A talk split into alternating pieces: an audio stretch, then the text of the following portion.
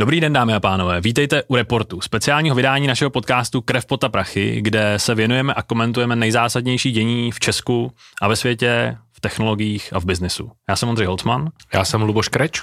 A jdeme na první téma.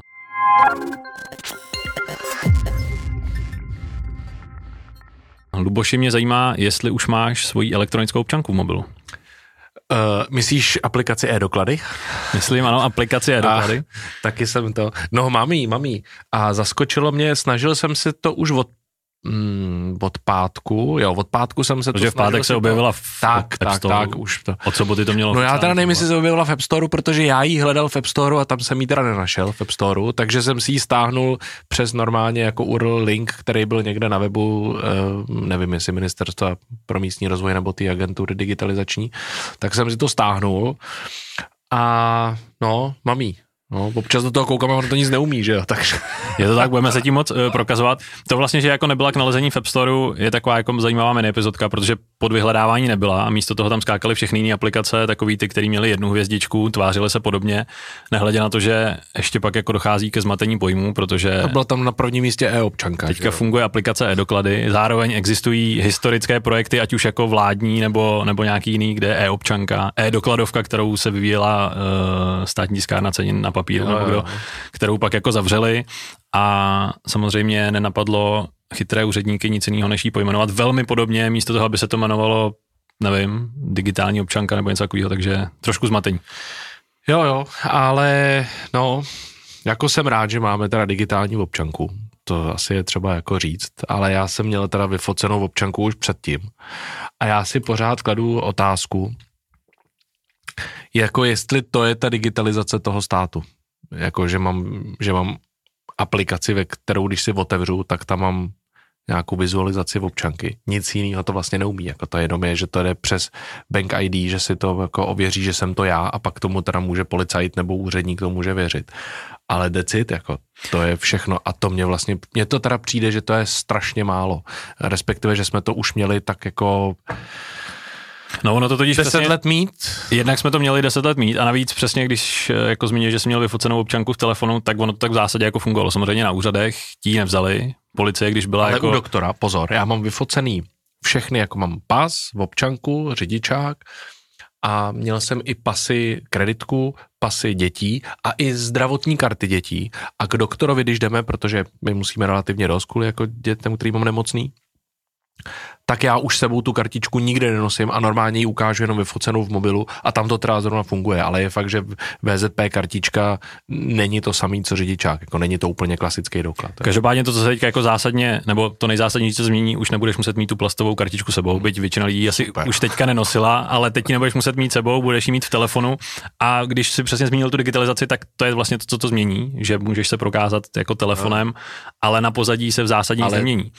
Ty což je vlastně... ty informace se už doteďka měli. Oni, i když jsem jim já ukázal ten řidičák, tak oni šli do toho auta, tam naklikali to moje jméno a ten systém jim ukázal, že jsem to fakt já a že mm, se nevydávám za nikoho jiného. Takže je to jenom vlastně pidí krůček v té digitalizaci. Ale pozor, eh, mění se to, že eh, teď nevím přesně k jakému datu, ale už nebudeme muset nosit ten řidičák, protože všechno bude na občanku, nebudeme muset nosit je, ne, techničák, to už techničák, funguje, taky že stačí už, se prokázat občankou, na kterou je samozřejmě všechno tohle napojený, což jako je přesně už věc, jako která pamatuju si, a od této doby já doufám, že jsme se už posunuli, kdy eh, v Kladně, kde žiju, tak tam prostě jdeš do taky jednoho úřadu, kde vyřizují občanky i řidičáky a v jednom patře se vyřizují občanky a v druhém patře se vyřizují uh, řidičáky.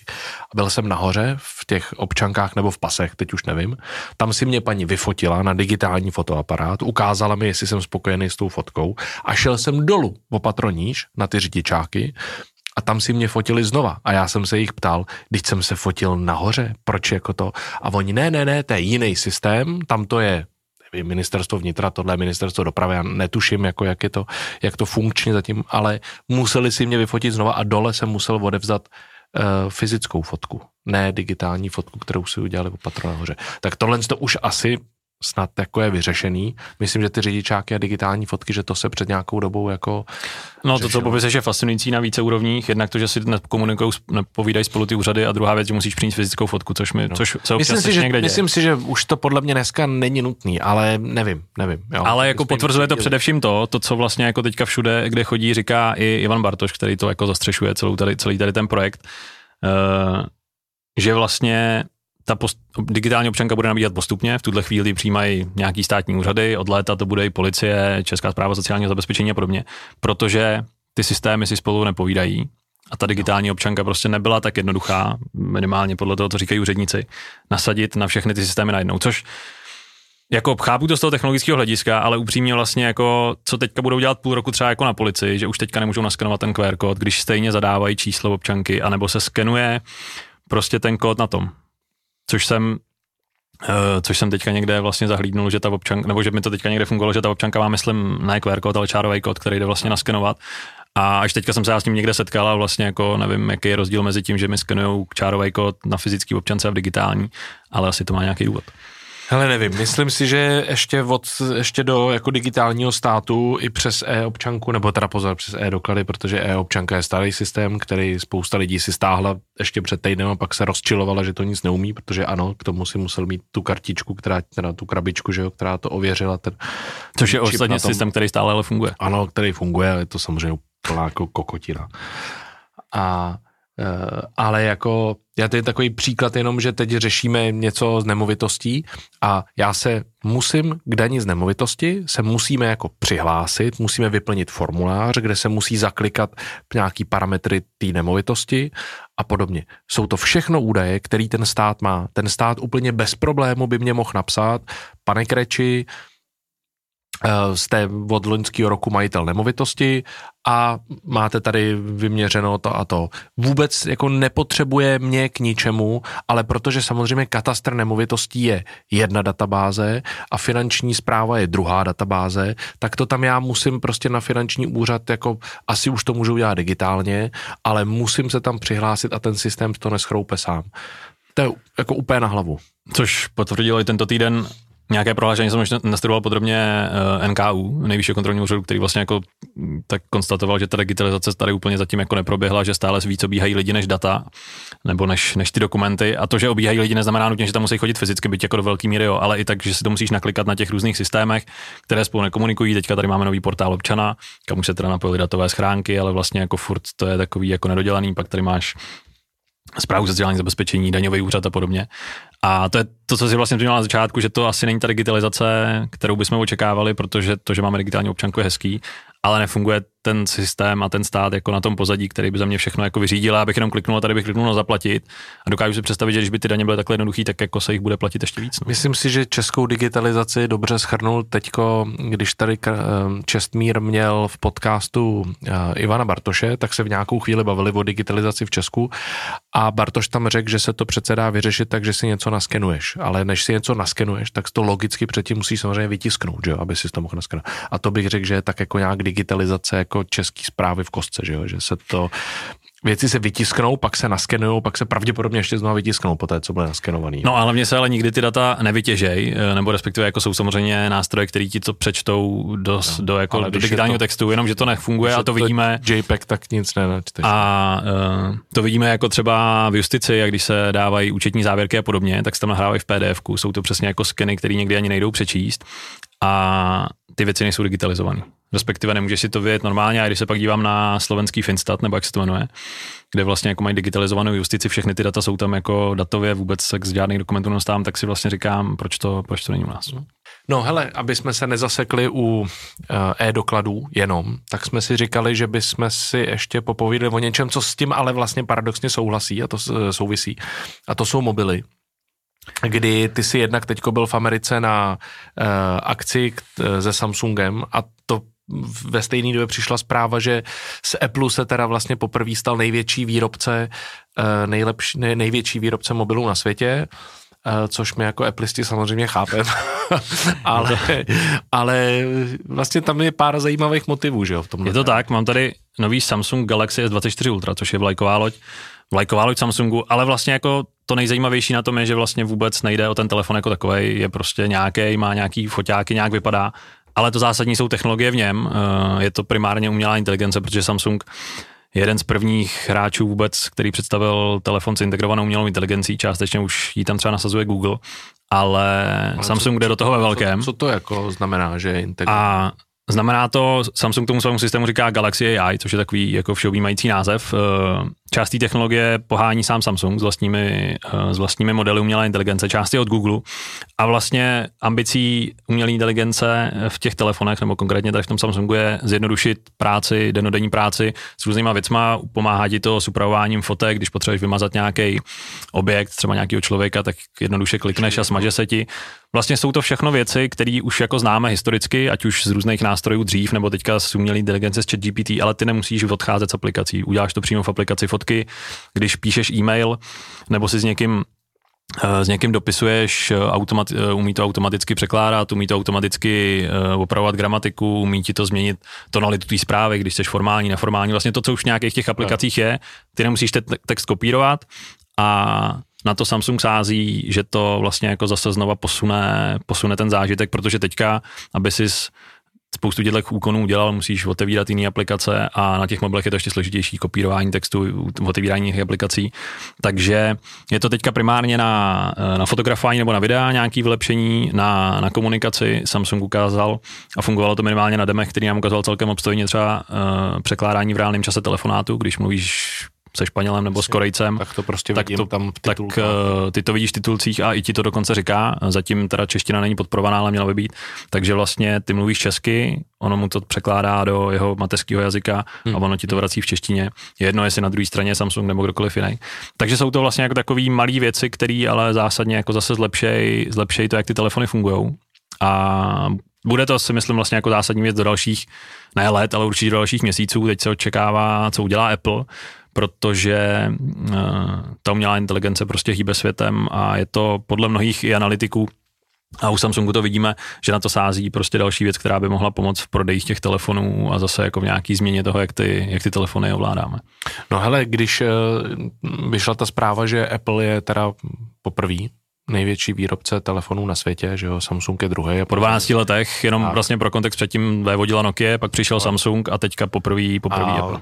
Třetí, čtvrtý jsou ty čínský výrobci, že jo, Oppo, Vivo nebo Xiaomi. něco takového, Xiaomi. A měl jsi někdy Nokia?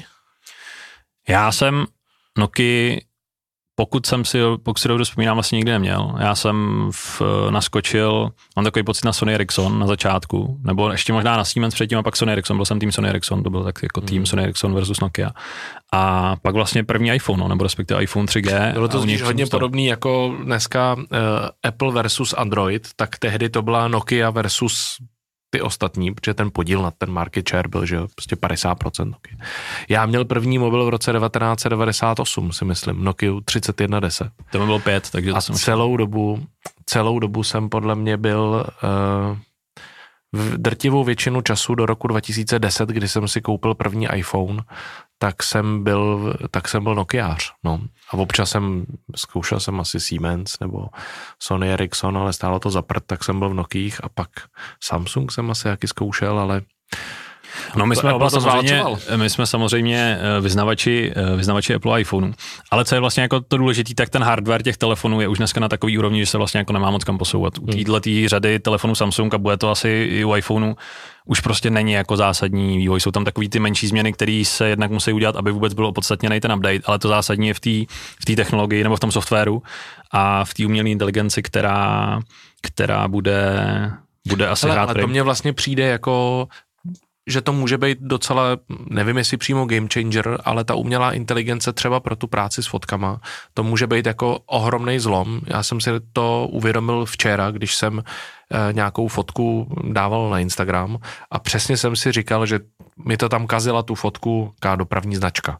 A jsem si říkal, hele, já to tam na ten Instagram prostě šoupnu i s tou dopravní značkou, ale kdybych já měl tady nějaký nástroj, že na tu dopravní značku jenom kliknu prstem a vlastně mi to nabídne, jestli ji chci odstranit a on to odstraní, on tu fotku vlastně jako vylepší automaticky.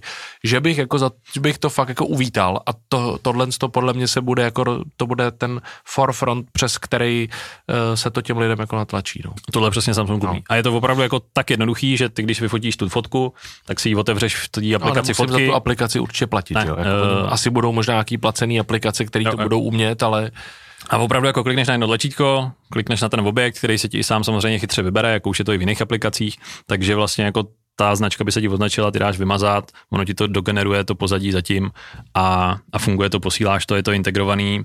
No, Samsung slibuje, že to integruje i do těch jako nejpoužívanějších aplikací typu Instagram, takže vlastně ty ani nebudeš muset jít do té jeho jako proprietární uh, fotografické aplikace a bude to přesně... podle mě tam musí hlavně ale dostat meta, ne, do toho. To podle mě bude muset Facebook do té apky, si myslím, dostat. Nebo Nejsem si teďka jistý, jak je to, jak je to technicky. Protože bych se divil, kdyby to meta vlastně nechtěla mít v těch aplikacích, taky oni jsou posedlí umělou inteligencí úplně stejně a Jo. budou chtít jako ten zážitek uživatelský zlepšovat a zlepšovat. A... No a to bude to zásadní, eh, protože samozřejmě je tady Samsung, je tady Apple jako dva jako největší výrobci mobilů eh, a ty ti to budou nasazovat do těch svých systémů, jenomže vlastně jako zásadní hráč je Google, protože Samsung tu svoji Galaxy AI dělá s Googlem. eh, On to jako velmi nešikovně eh, z mojí strany, a co jsme se bavili jako s kolegami na místě, komunikoval, protože on když to představoval, tak vlastně představoval velký partnerství s Googlem, který mu dává jakousi exkluzivitu, kde ještě teda můžu zmínit uh, velmi zajímavá funkce Circle to Search, uh, což je právě spolupráci s Googlem. Ty když seš na jakýkoliv stránce uh, v tom telefonu, tak jenom podržíš domovské tlačítko, zakroužkuješ nějaký objekt, ať už to je fotka, ať už to je text a automaticky se ti to vyhledává na Google. Nemusíš což není jako nová věc, protože samozřejmě na Google jde vkládat v obrázky a podobně, ale ty tady seš v nějaký aplikaci nebo vidíš nějaký video a chceš se podívat třeba, co to má za tričko, ono ti to nabídne jako nákupy a podobně.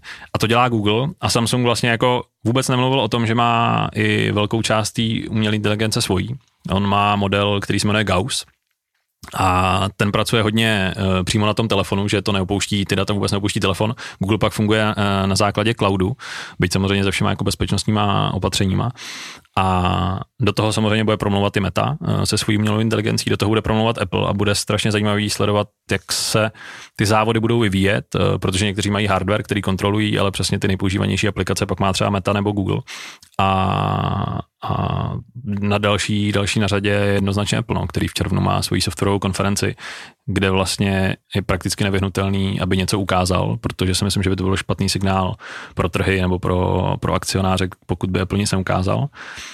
A vlastně jsem hodně zvědavý, co ukáže, protože Google má obrovské množství dat, Meta má obrovské množství dat, Apple taky, ale vlastně s nima pracuje jako dost, dost uh, tak my dost nevíme jinak. úplně přesně, jak s nimi pracuje. Ale samozřejmě hodně jako dbá na to soukromí Bezřetný. a podobně. A vlastně i Samsung se teďka musel spojit s Googlem kvůli některým funkcím, protože všechny dokázal vyvinout sám a Apple vlastně v tomto ohledu možná úplně nejvíc pozadu, minimálně na venek samozřejmě, jako on na tom vývoji pracuje, takže bude zajímavý, co, co vlastně v létě je to představí. fakt, že vlastně o Apple v souvislosti s umělou inteligencí se mluví jako hrozně málo. Ono se teďka i v posledních zase týdnech objevily nějaký reporty, že Apple samozřejmě do toho jako významně investuje, ostatně jako to není nic překvapivého. Bude hlavně jako zajímavý sledovat, jak on tomu bude říkat, eh, protože teďka se hodně řeší eh, ty brýle pro rozšířenou virtuální realitu. Apple nikdy nepoužívá slovo virtuální realita, protože tomu nevěří, chce ten trh pojmenovávat trochu jinak. A Apple nikdy neříká umělá inteligence, respektive jako AI, Artificial Intelligence, on to zatím moc nepoužíval, byť Ono už to v těch telefonech dávno je, třeba při focení to pomáhá, ale teďka ta generativní, Sirena, ta generativní umělá inteligence uh, je vlastně zase trochu, je, trochu jiný level a bude zajímavé sledovat, jak se k tomu Apple vůbec postaví. A když zmíníš Siri, tak to je samozřejmě jako největší problém Apple, protože všechny ty hlasové asistenty jiný fungují líp. Takže otázka, jestli já nedojde Já třeba, třeba vůbec nějaké nepoužívám. Já jsem se to nikdy nenaučil používat. takže uh, bude to zajímavý. Na řadě si myslím, že Apple, Samsung ukázal, ukázal nějakou cestu a musím říct, že mě jako mile překvapilo, jak použitelné ty věci jsou. Je to fakt jako jednoduchý, uh, je to integrovaný na příštím systémem, takže to lze snadno použít a vlastně si jako spoustu těch funkcí bych si dokázal představit v iPhoneu.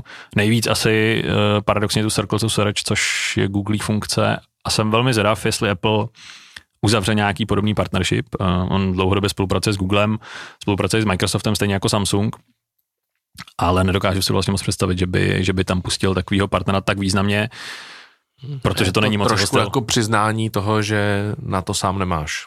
No. Ale zatímco třeba v tom hardwareu, nebo co se v posledních jako letech řešilo, že Apple někde ujíždí vlak, zatímco někde byl samozřejmě jako napřed, tak vlastně v té umělé inteligenci si myslím, že to může být jako ještě mnohem rychlejší. No. Tam je, Může být devastující ve finále. je to tak.